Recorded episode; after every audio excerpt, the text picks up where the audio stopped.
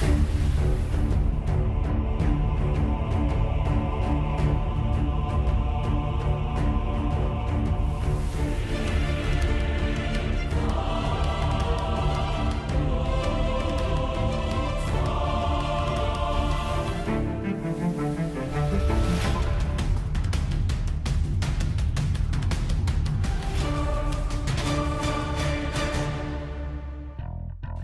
nos fez descer das árvores? Inteligência. Mais de 98% do DNA dos chimpanzés é igualzinho ao nosso. Somos praticamente macacos de roupa? Mas mais inteligentes também. Quem dita o nosso comportamento? Os nossos genes ou a cultura? O medo. Darwin explicou de onde viemos, mas onde nós vamos parar? Em lugar nenhum.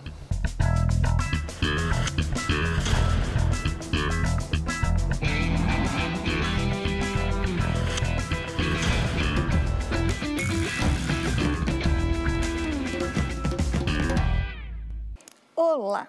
Estamos iniciando mais uma edição do Linhas Cruzadas. Hoje para falar sobre o darwinismo e Darwin. Você tem medo dele? Oi, Pondé. Oi, Thaís. Pondé. Em 1859, o inglês Charles Darwin chocou o mundo, estremeceu o pensamento ocidental quando ele sugeriu que os homens não foram feitos diretamente por Deus, mas evoluíram a partir de um ancestral primata, parente dos chimpanzés também, né? Isso foi há 160 anos e isso aconteceu no processo que ele batizou de seleção natural. Passados 160 anos, Pondé, você acha que parte do mundo ainda não digeriu bem essa informação de Darwin? Olha, Thaís, eu acho que não, né? Assim, como a gente sabe, no começo você teve bastante conflito devido ao momento, 1859, uh, com a religião, né? Uh, mas também teve um conflito com certas filosofias uh, de matriz alemã, né? como Schelling, por exemplo, Fichte, que entendiam a natureza como uma espécie de uma grande composição artística completamente harmônica e com finalidade. Estamos aqui para realizar uma grande obra. E o darwinismo, assim como antes dele o evolucionismo, já desde Lamarck, uh, traz uma marca que é o seguinte: nós não estamos aqui para coisa nenhuma. Nem a natureza está aqui para coisa nenhuma. É fruto do acaso e de muita repetição. A gente vai ver isso depois. E hoje você tem um conflito específico que é principalmente com o terreno das ciências sociais, da teoria de que tudo é cultura, de tudo que tudo é socialmente construído, portanto, o darwinismo hoje continua sendo um problema. Você facilmente pode ser xingado de machista, ah, conservador, eh, que, eh, que, que é contra o avanço da humanidade, se você demonstrar uma certa paixão pelo darwinismo. Eu devo confessar que eu sou apaixonado pela pré-história, acho um show. Vamos ver de forma resumida o que é o darwinismo e o que isso tem a ver conosco. O darwinismo tem como base o trabalho do naturalista inglês Charles Darwin, no livro A Origem das Espécies, lançado em 1859. Darwin defendeu a teoria de que todos os seres vivos descendem de um ancestral comum e que todo o processo evolutivo é resultado da seleção natural. Daí a conclusão de que o Homo sapiens, espécie a qual pertencemos, tem como parentes mais próximos os chimpanzés, dos quais temos em comum 98% do DNA. Você é um homem do século XIX e, como a maioria dos homens do século XIX, você foi criado num ambiente religioso e acredita que Deus criou Adão e Eva e colocou eles no mundo assim, como bota duas florzinhas num vaso, uhum. prontinhos para povoar o mundo. Sim. Você acredita? Aí você lê o livro de Darwin. O que será que mais te chocaria nesse livro?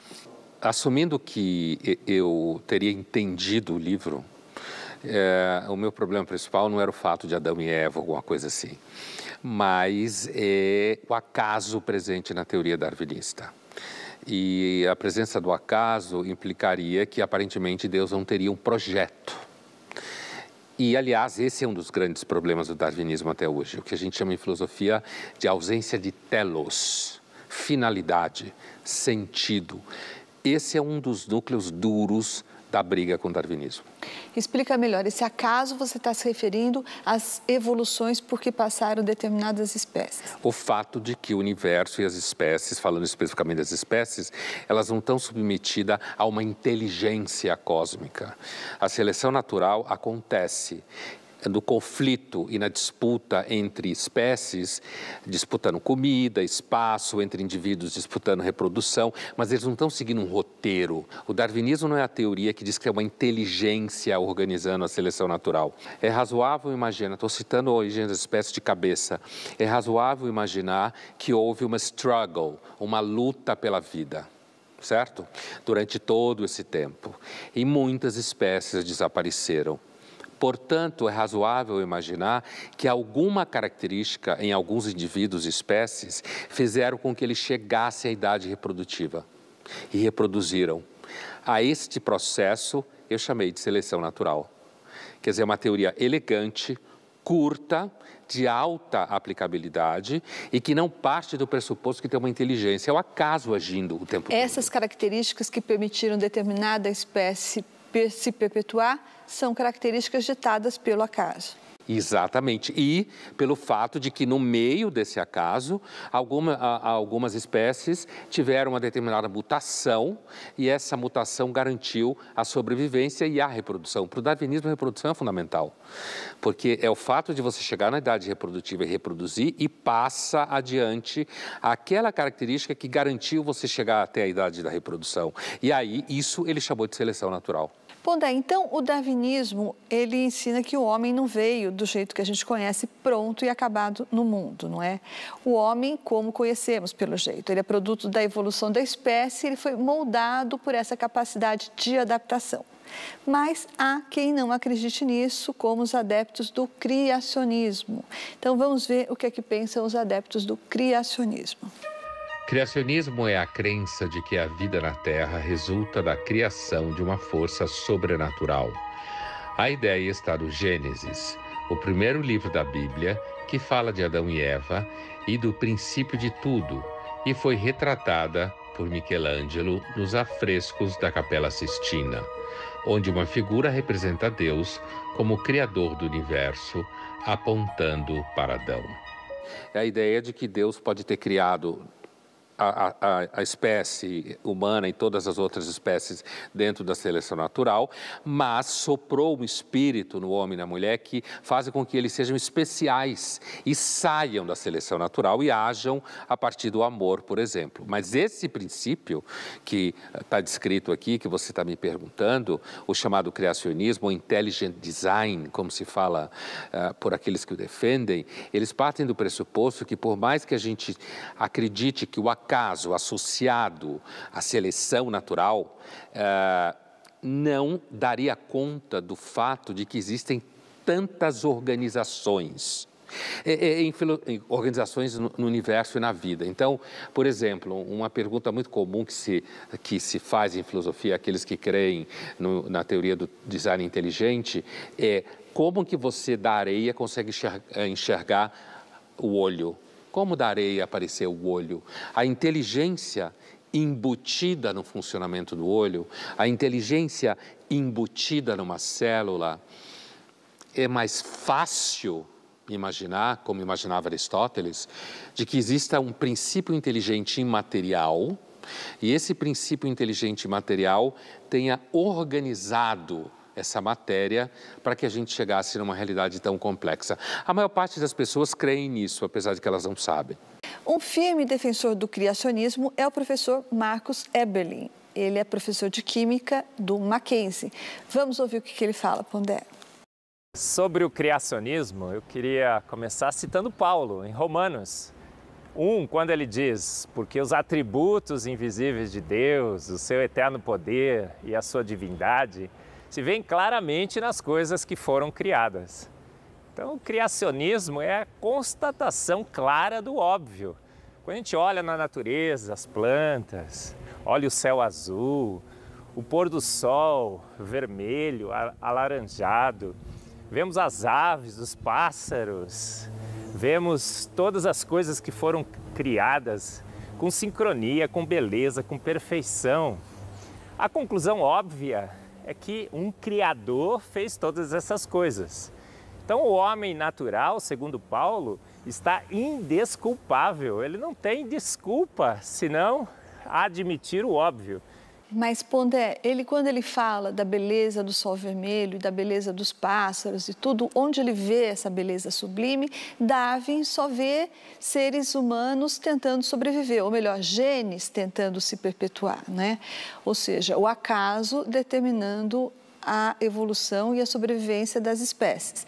O fato de o darwinismo ter colocado o homem, do ponto de vista evolutivo, mais ou menos no patamar das baratas, por exemplo, talvez tenha sido a coisa que mais chocou os crentes? A percepção do belo, né? o sol brilhando, a ideia é o seguinte: o sol não brilha para coisa nenhuma.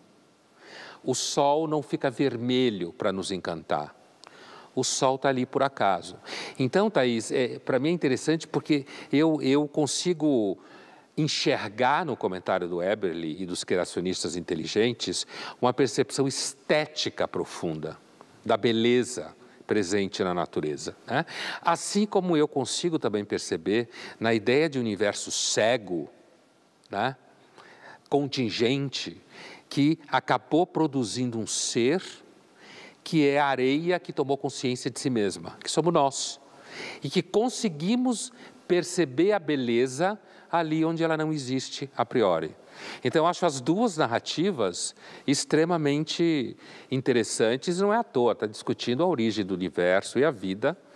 Para quem discute isso a sério, sempre está tocando na beleza, como pensava o Einstein, que dizia que o acaso nada mais é do que Deus passeando pelo mundo incógnito. Linhas Cruzadas vai para o intervalo, mas volta já já.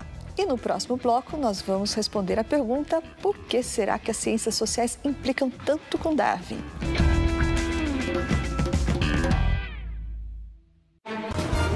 Estamos de volta com Linhas Cruzadas. Nesta semana, falando sobre o nosso estreito parentesco com os chimpanzés, revelado por Darwin. E vamos falar também sobre as consequências dessa descoberta de Darwin nos dias de hoje. E agora a gente vai ver um trecho de um filme chamado A Criação, que fala sobre a vida desse cientista. Clearly the Almighty can no longer claim to have authored every species in under a week. You've killed God, sir. Do you not care that you and I may be separated for all eternity? Well, of course I care. Of course I do. You say you take no comfort from religion, but do you have faith? I owe it to my children to have the courage of my own convictions. My title will be On the Origin of Species. I shall keep God out of it. I've finished. Supposing I think it should be destroyed. Read it first. Você matou Deus. Essa não é uma frase muito fácil de ouvir no século XIX, não, né? ainda mais tendo uma mulher tão religiosa como era a mulher do Darwin. A Jennifer Connelly, né? A Jennifer Connelly. Ainda bem que ele não obedeceu a mulher, né, Pondé? É, bom, ele foi inteligente. Ele falou, amor, lê primeiro. e ele avisou antes do filme, né? Eu deixei Deus de fora, quer dizer, eu não quero entrar nessa briga agora, né? Ele foi, de fato, o, o Darwin, inclusive reza a lenda que a partir de um determinado momento ele se retirou de Londres e foi morar do campo e parou de participar das polêmicas. O filme mesmo mostra a gente jogando ovo podre nele na rua, jogando pedra, certo? Tem toda essa dramática na interpretação da história.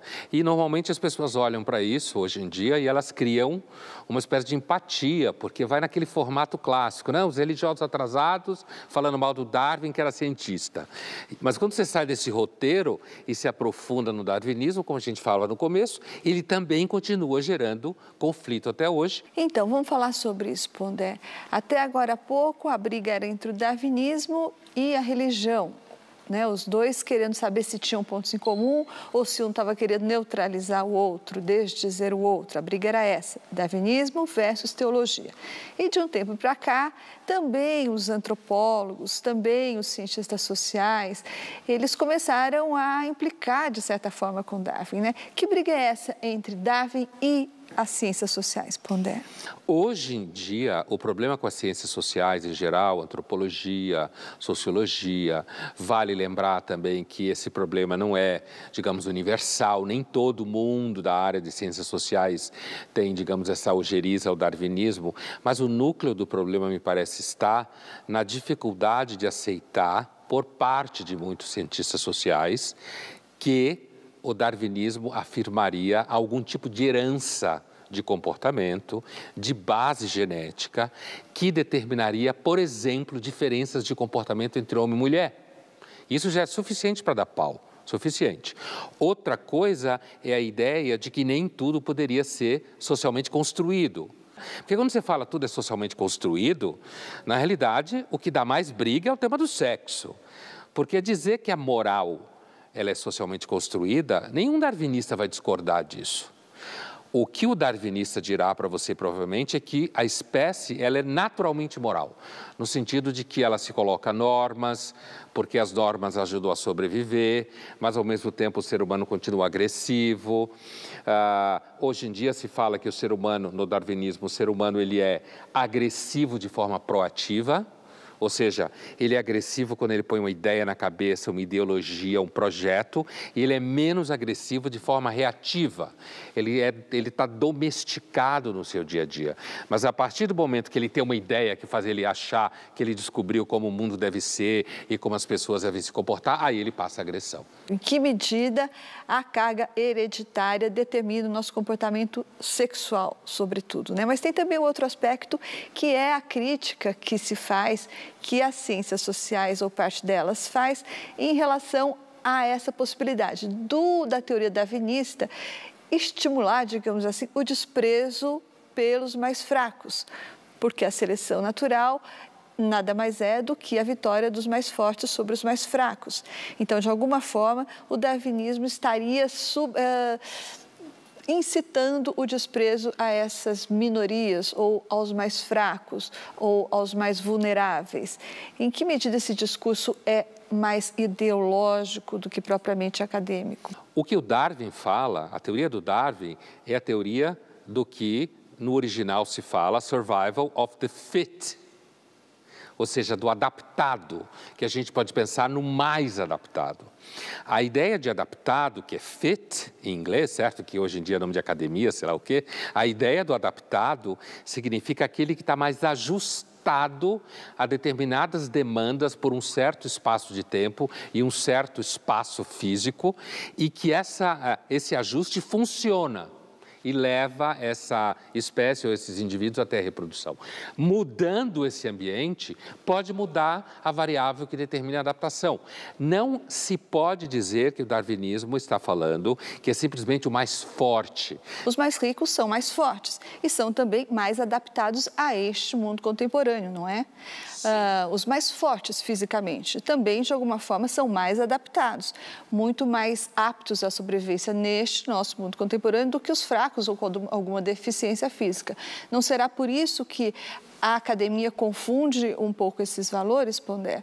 Eu diria que o grosso da espécie, da população, se adaptou porque não era nem o macho alfa, como se costuma falar, ou seja, não era nem o sujeito poderoso, nem era aquele que tinha problemas de locomoção ou nasceu com problemas graves.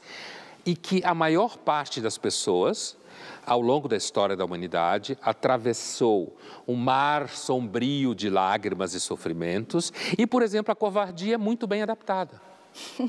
Super bem adaptada. É verdade. E se você olhar em volta, você vai perceber que a covardia é bem adaptada. Por quê? Porque ela ajuda você na empresa.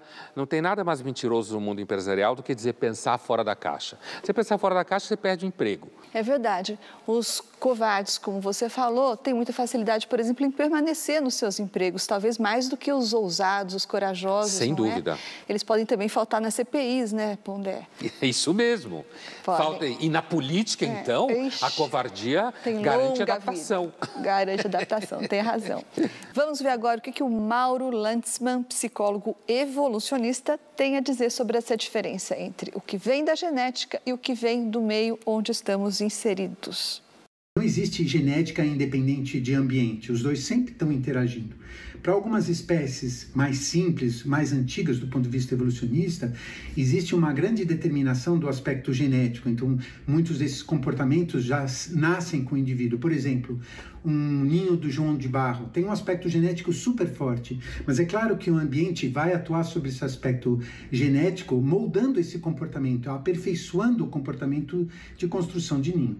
Quando a gente chega na espécie humana, isso fica muito mais complexo, porque a maior necessidade de uma flexibilidade comportamental faz com que haja uma maior interferência do ambiente e da cultura sobre o genético.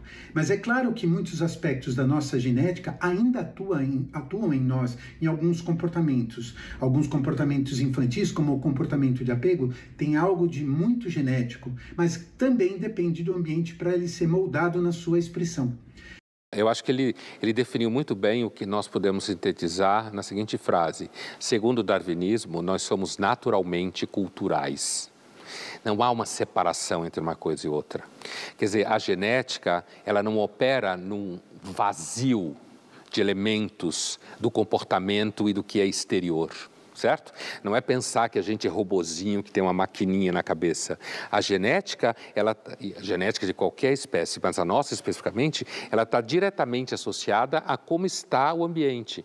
E esse ambiente vai influenciando, inclusive, a plasticidade do cérebro e nossas respostas. Portanto, a fala do Mauro, que é importante para não fazer essa dicotomia, então, do lado de cá está a genética, do lado de lá está o ambiente. Não, ambiente e genética um existe para o outro, de certa forma. Tá, então vamos colocar isso em termos concretos.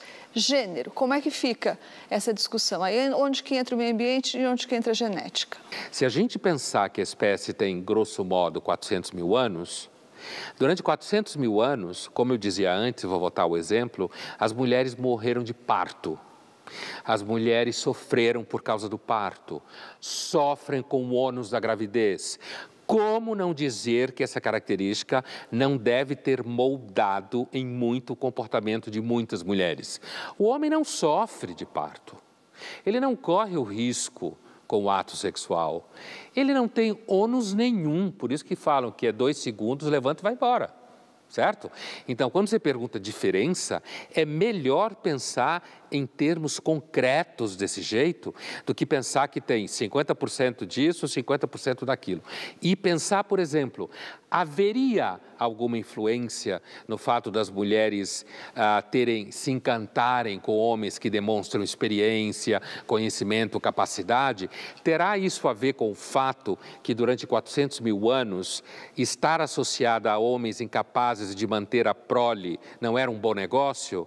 Isso significa que as mulheres todas pensam assim? Não, isso significa que isso pode ser um reservatório de comportamento depositado. Então não é assim 50-50. É melhor pensar em questões pontuais. Peraí, Pondé, mas então aí você vai ser rapidamente acusado de machista quando você diz que o custo do sexo para a mulher é mais alto do que o custo do sexo para o homem, né? É bom você explicar isso direitinho, hein? Porque daí podem pensar que você está dizendo o quê? Que a mulher que faz muito sexo acaba sendo penalizada ou que o homem ele faz muito sexo ou é infiel ou tem muitas parceiras ou pula a cerca, porque isso faz parte do fato de o sexo custar menos para ele do ponto de vista biológico, o que é verdade, não? A mulher paga o custo e as mulheres sabem muito bem disso. E os pais e mães de filhas sabem muito bem disso. Pelo menos até agora, nos últimos 400 mil anos. Talvez os próximos mude, mas até agora, sim, para as mulheres existe um custo fisiológico no ato sexual que não existe para os homens. Agora, eu querer deduzir daí que por isso os homens pulam a cerca, como você falou, ou são infiéis e as mulheres não. Primeiro, eu não posso afirmar que as mulheres não pulam a cerca. O que eu posso afirmar é que o pular da cerca da mulher pode trazer mais problemas para ela, gravidez, do que para o homem. Isso também é um fato meio óbvio, mas eu não posso daí deduzir a outra coisa. A gente vai continuar com essa questão da moral no próximo bloco, mas agora a gente vai para um rápido intervalo.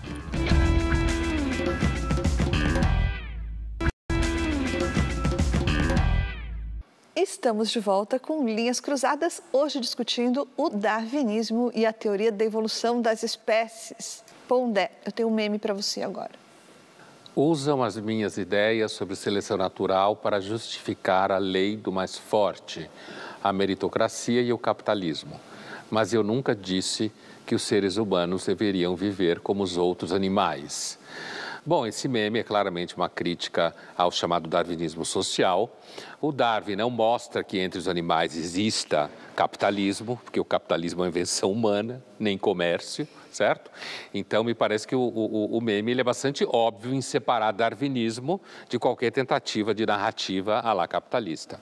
E o Darwin também nunca falou sobre sociedades, né? Ele falou sobre espécies. Não se pode projetar isso para sociedades. É, ele nunca, ele ah, nunca foi intenção dele dizer que então os mais fortes devem conquistar, os ingleses devem dominar o mundo inteiro, apesar de que isso era uma ideia que circulava pelo mundo naquela hora circulava no Brasil, circulava nos Estados Unidos, na Europa inteira. Né? Essa ideia de superioridade racial, como se fala hoje em dia, isso já aconteceu milhares de vezes na história humana, né? Então a gente pode considerar que o darwinismo social não é só uma bobagem, como é também um ultraje ao pobre Darwin, Pondé? É, ultraje ao pobre Darwin, com certeza é, porque ele não estava pensando nisso, né? Agora, é um erro é um erro teórico que, pelo contexto, foi utilizado para justificar violência imperialista, dominação. Mas achar que o darwinismo é culpado disso é uma ignorância histórica. A humanidade sempre dominou, sempre teve exploração. Aliás, isso é uma coisa que a gente pode observar que parece ser um comportamento de muitas espécies, sem capitalismo no meio. Pondé, agora a gente vai falar sobre o psicólogo evolucionista Steven Pinker, que é professor em Harvard e que escreveu, entre outros livros, A Tábula Rasa. Nesse livro, ele questiona as pessoas que acham que o homem é uma tábula rasa, ou seja, uma folha em branco onde a cultura, a sociedade imprimem lá o que, o que eles quiserem. Ou seja, ele critica quem despreza a importância dos genes para determinar o comportamento humano, né? E daí Uh, bom, Steven Pinker está aí há muito tempo, mas a neurociência avançou muito rapidamente e hoje já se sabe com muita clareza que existem diferenças claras entre o cérebro do homem e o cérebro da mulher. Mas por que que ainda muita gente resiste a essas evidências de diferenças entre o cérebro feminino e o masculino, por exemplo, Pondé? O uso que faz o, o Pinker no livro dele é para dizer que o darwinismo teria nos mostrado que existem elementos que têm a ver com a herança da sobrevivência da espécie, que diferenciam, por exemplo, meninos e meninas. E que a gente devia ir com calma na tentativa de simplesmente apagar essas diferenças, porque isso poderia piorar o nosso entendimento da realidade. Mas eu acho que a dificuldade na aceitação, por exemplo, da questão dos vesperos, quando ele diz que, olha, tem características dos meninos que são características que não são das meninas. Por exemplo, ah, você, o que, que você acha? Você acha que uma mulher se sente atraída por um cara covarde e burro? De jeito nenhum, não. Então, apesar de que pode ter casos assim, mas a, a, ideia é de que no processo evolutivo teria ficado claro para as mulheres que, devido inclusive ao seu ônus, né? porque a, a, sobrevivência da mulher sempre foi muito difícil, inclusive por conta do ciclo reprodutivo. Né? Isso provavelmente fez com que ela olhasse à sua volta e, usando a sua inteligência, identificasse parceiros mais interessantes ou menos. Então, o, o problema do Pinker, o que ele quer dizer é que assim, olha, a gente tem que aprender com a psicologia evolucionista. Isso não quer dizer que a mulher tem que voltar para o fogão. É que normalmente o debate público é muito burro, né? É muito provável, muito mais provável, que mulheres ah, saibam lidar com bebês do que homens. E é, isso não significa que não pode existir um homem que saiba lidar com bebês. Mas a maior parte dos casos, qualquer pessoa em juízo, usando bom juízo, eu quero dizer, em condições mentais, escolheria para entregar uma criança na mão de uma mulher, uma criança pequena, do que um homem. Isso não é, é, não é porque ela tem um preconceito contra os homens, certo? Agora, se isso é natural ou biológico, eu acho uma discussão que não, vai, não nos vai levar a nada, porque a gente não vai conseguir provar isso. Pondé, agora nós vamos para o nosso jogo rápido. Pondé, ou nos adaptamos ou acabamos extintos. Isso vale para quase tudo? Olha, de certa forma sim, apesar de que o darwinismo ele não dá um roteiro histórico. Nós não temos absoluta certeza o que pode significar a adaptação daqui 2.500 anos ou daqui um milhão de anos. A gente não sabe o que vai acontecer até lá. Agora, se eu pensar na teoria, eu posso dizer o seguinte: não se adaptar ao meio ambiente, com certeza provavelmente coloca você em extinção. Ou seja, se não comer, se não dormir, se não reproduzir, por exemplo, se a espécie resolver não reproduzir mais, ela desaparece. Thaís, existem traços de comportamento na mulher que seriam herdados geneticamente? Ou você acha que tudo é uma criação social, uma construção social? Existem certamente traços herdados geneticamente. A gente estava falando do Pinker agora, e tem dois traços que ele vive falando, talvez porque sejam os mais fartamente comprovados, né? Essa história de que a mulher confrontada entre um objeto inanimado e uma face de uma pessoa, mulher não, uma bebê, né? Uma criancinha do sexo feminino, ela vai certamente olhar para a pessoa e não para o objeto inanimado, ao contrário do que faz o menino bebê. Então a mulher se interessa mais cedo por pessoas. Essa é uma... Em compensação, Pondé, e daí você sabe muito bem disso, o Pinker também fala que a mulher você está rindo, mas é verdade. A mulher tem uma grande dificuldade para pensar objetos tridimensionais, por exemplo. Pondé, a gente já disse aqui que certas aptidões permitiram ao homem sobreviver, chegar até onde chegou. Mas também alguns medos ajudaram na preservação da espécie. Não é? Que medos são esses, por ah, exemplo? Com certeza. Medo de quem é mais poderoso, né? Medo de sentir dor. Fazer uma relação entre causa e efeito Bichos muito grandes podem causar muito mal. Ao mesmo tempo, à medida que a gente é inteligente, perceber que o risco pode vir de um bicho pequeno. Eu diria, sintetizando, o medo de identificar os riscos à sua volta. Dentro de você, na sua fisiologia, que é o caso da mulher e a gravidez, quanto do lado de fora. Você acha que o macho alfa está em baixa com as mulheres contemporâneas? Tipo, ele perdeu o emprego, assim, já era? Acho que não, Pondé. Eu acho que não. Eu acho que o macho alfa, entendido como aquele mais inteligente, mais forte, mais bonito, mais poderoso, ele sempre vai estar dentro do ciclo de preferências da mulher em primeiro lugar. Não é? Pelo menos as normais, como você diz. É. Mas é aí pelos mesmos motivos que eles estavam há 300 mil anos, né? Mas acho que a diferença hoje é que as mulheres, muitas mulheres, por algum motivo, elas preferem não dizer que elas preferem o macho alfa. Talvez elas prefiram dizer que, ela, que elas preferem o beta, né? O betão? O betão que lava a louça. Pondé, nos Estados Unidos ficou famosa a história de um professor do Tennessee que em 1925 foi julgado, foi parar no tribunal porque ele tentou ensinar teoria da evolução na classe. O caso ficou conhecido como o julgamento do macaco.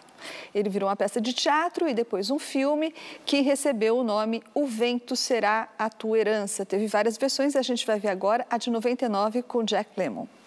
Uh, the defense wishes to call Dr. Amos D. Keller, head of the Department of Zoology at the University of Chicago. Objection. On what grounds? I fail to see what relevance the testimony of a zoology professor could have in this trial.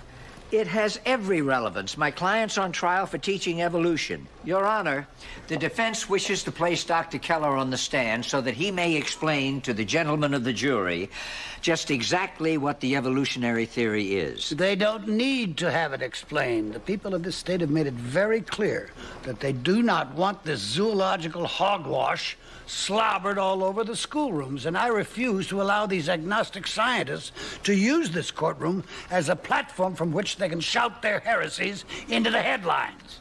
Colonel Drummond, the court rules that zoology is irrelevant to the case.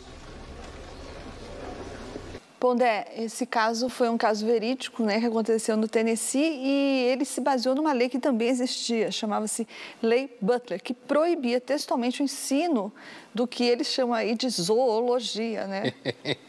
e aí tem outra cena bem interessante também que mostra o embate aí direto entre o advogado que defende o professor e o promotor que acusa o professor de heresia e tudo mais. Vamos dar uma olhadinha. These are the fossil remains of a prehistoric marine creature.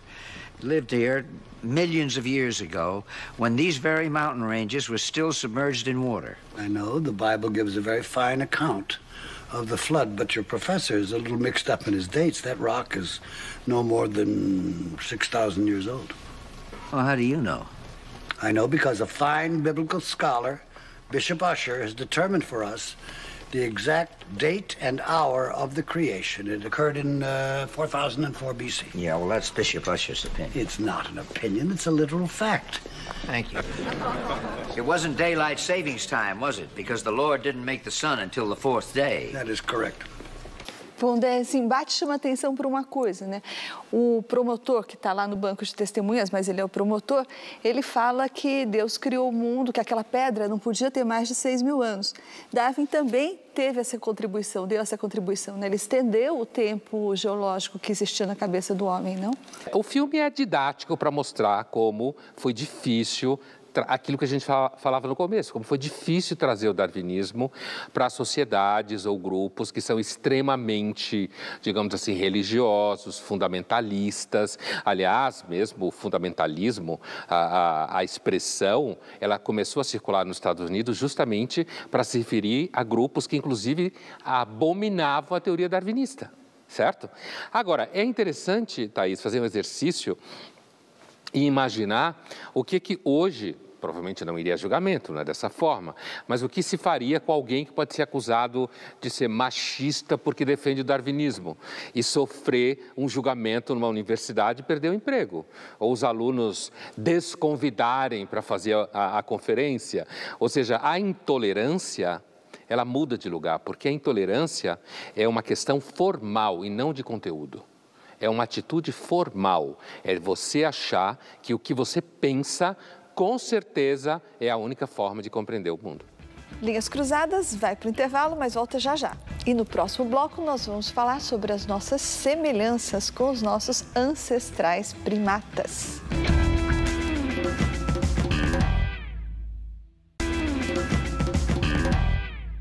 Voltamos com Linhas Cruzadas, que hoje trata de darwinismo e seus conflitos com a teologia e com as ciências sociais. A gente vai ver uma das maiores cenas da história do cinema.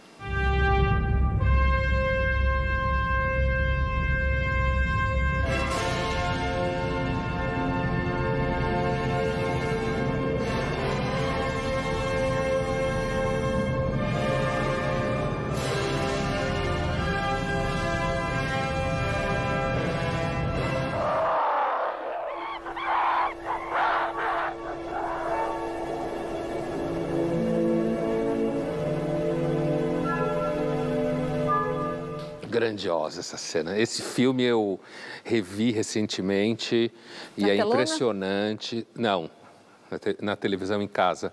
E é impressionante como ele permanece contemporâneo. É um exemplo. E aí tem uma, uma discussão sobre cinema de ficção científica muito interessante, que é assim, a tecnologia data muito rápido apesar desse filme ser muito bom em termos de previsão de tecnologia, errando no ano 2001. Mas a tecnologia data muito rápido. O que não data são as questões metafísicas. Agora ou no mundo no futuro em que a gente viaja por tudo quanto é lugar. Essa cena especificamente é uma cena em que o vínculo entre o osso e a nave espacial é claramente deixado na cena. Só que essa cena é uma das cenas que mostra o caráter operístico do darwinismo.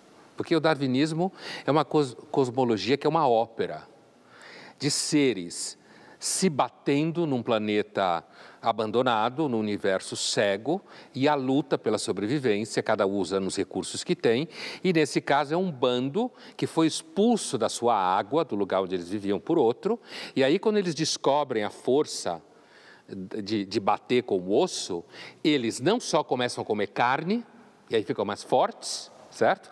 Como eles vão e expulsam o outro grupo. Então, você tem essa característica nessa sequência, que era de fato das maiores do cinema, mas não para aí. Porque um pouco antes de acontecer toda essa transformação, aparece o famoso monolito negro no filme. Que esse macho alfa, ele chega perto. Em vários momentos ao longo do filme, como no final, com o personagem David, o ator Kirk Dulia, aparece esse monolito. Então, você tem um mistério que atravessa o filme o tempo inteiro. Ou seja, o grande protagonista de 2001 é o mistério, é o universo e nosso lugar nele, narrado de forma absolutamente científica. Um espetáculo. Desde a antiguidade, quando inventaram as bigas, né, aquelas carroças puxadas por cavalo, o homem achava que aquilo era o máximo, né, que ele tinha atingido o auge em termos de, sei lá, produção automobilística. E será que é a tendência do homem achar que está sempre vivendo o auge da civilização? E em que medida o Darwin desfez essa ilusão? É, o Darwin desfez essa ilusão porque o Darwin, de certa forma, destruiu as extremidades do tempo. Quer dizer, ele colocou a espécie, todas, mas falando da nossa espécie, numa narrativa, como se fala em história, de longue durée, de longa duração, muito longa, quase geológica. Né? E nesse sentido, você, quando você olha, por isso que se fala que quando você estuda a pré-história, a pré-história arruína a sua percepção de tempo. Porque as pessoas hoje têm a impressão que a gente vive no topo do tempo. Tem gente que acha que a humanidade nunca passou por uma epidemia. Você, você vê o cúmulo do absurdo, que é a primeira vez que a gente passa por uma desgraça como essa. Passamos por outras piores, o que não significa que cada vida perdida não seja uma perda, uma perda absoluta, não é isso.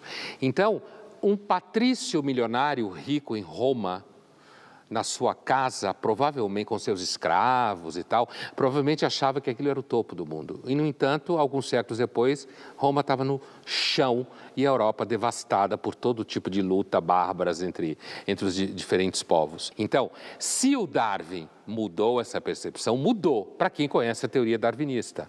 E perceber que o homem, a espécie sapiens, é uma espécie que se arrasta sobre a Terra, tentando fazer o que pode para sobreviver. E um dia ela pode desaparecer e o planeta continuar. E a gente desaparecendo da face da Terra, ninguém vai sentir falta, não, Pondé? É provável que não, porque o planeta já existe há muito mais tempo do que nós. E aparentemente, se os dinossauros não tivessem dançado, talvez a gente não estivesse aqui. Isso não significa que nós temos que acabar com a espécie, não é isso. É que hoje todo mundo quer uma causa para dizer que é sua. Não, é que, de fato, olhando para a história do planeta e do universo, por que a gente faria falta? Então vamos dar uma olhadinha no nosso parente aqui mais próximo.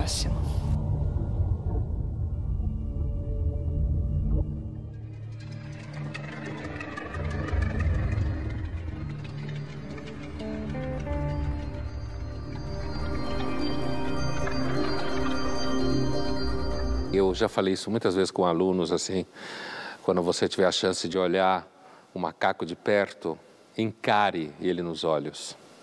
E você vai ter a impressão que ali dentro tem seguramente alguém muito parecido com você, mas que não tem a linguagem que você tem, não tem as ferramentas que você tem, mas que parece capturar o mesmo tipo de inquietação que a gente tem. Pondé, então vamos agora ver um filme que se chama A Guerra do Fogo e que tem a ver com isso que você acabou de falar.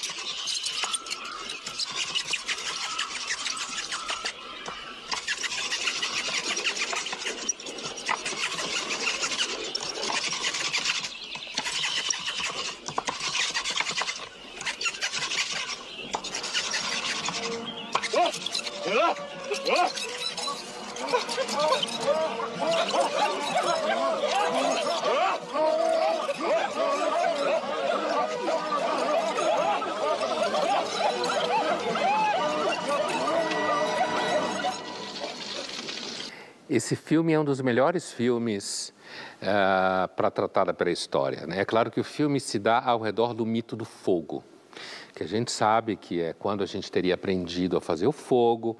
Mas o final do filme, que é essa cena, quer dizer, é, no final os maus perdem, os bons vencem, como sempre no bom filme, e, e ela está grávida, eles estão sentados ao redor do fogo, onde a gente vivia a maior parte do tempo, e, passando a mão na barriga dela, e os dois olham para a lua.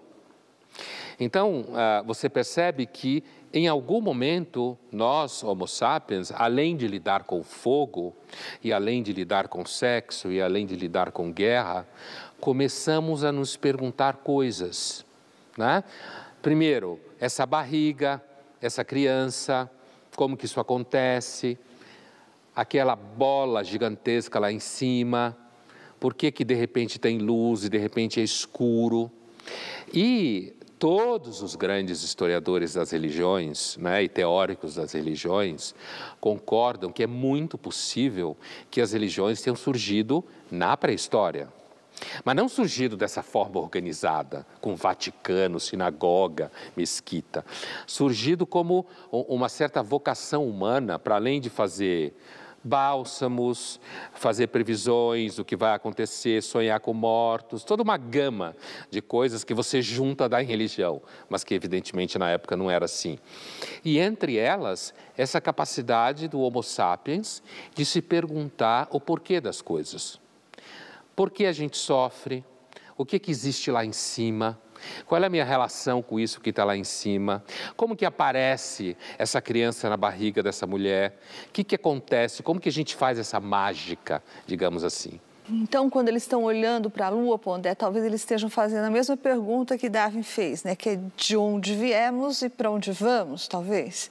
E é uma pergunta que se nós dois pegássemos uma nave espacial e fomos até o, fôssemos até o tempo desses personagens e falássemos a língua deles supostamente e eles nos perguntassem: vocês que vêm do futuro, vocês sabem dizer da onde a gente veio para onde a gente vai? A gente não sabe uma vírgula além deles. Portanto, que eu acho tão importante uma certa reverência e uma certa humildade em relação ao passado e não ficar se achando que nós somos o máximo porque a gente tem iPhone 12. Mas para voltar ao nosso personagem, você disse que a gente não sabe mais uma vírgula a mais do que sabíamos na pré-história. Mas o que, que a gente pode dizer que Darwin nos legou, Pondé, para voltar ao nosso personagem e tema do nosso programa? Darwin nos ensinou justamente que nós estamos ligados profundamente à história desses homens e mulheres, que eles são nossos verdadeiros patriarcas e que foi porque eles sobreviveram que a gente está aqui porque eles conseguiram resistir ao meio ambiente, enfrentar os riscos, muitos morrerem, muitos sobreviverem e reproduzirem. Coisas que muitos de nós hoje não estamos afim de fazer mais. Linhas Cruzadas fica por aqui, mas na semana que vem a gente está de volta.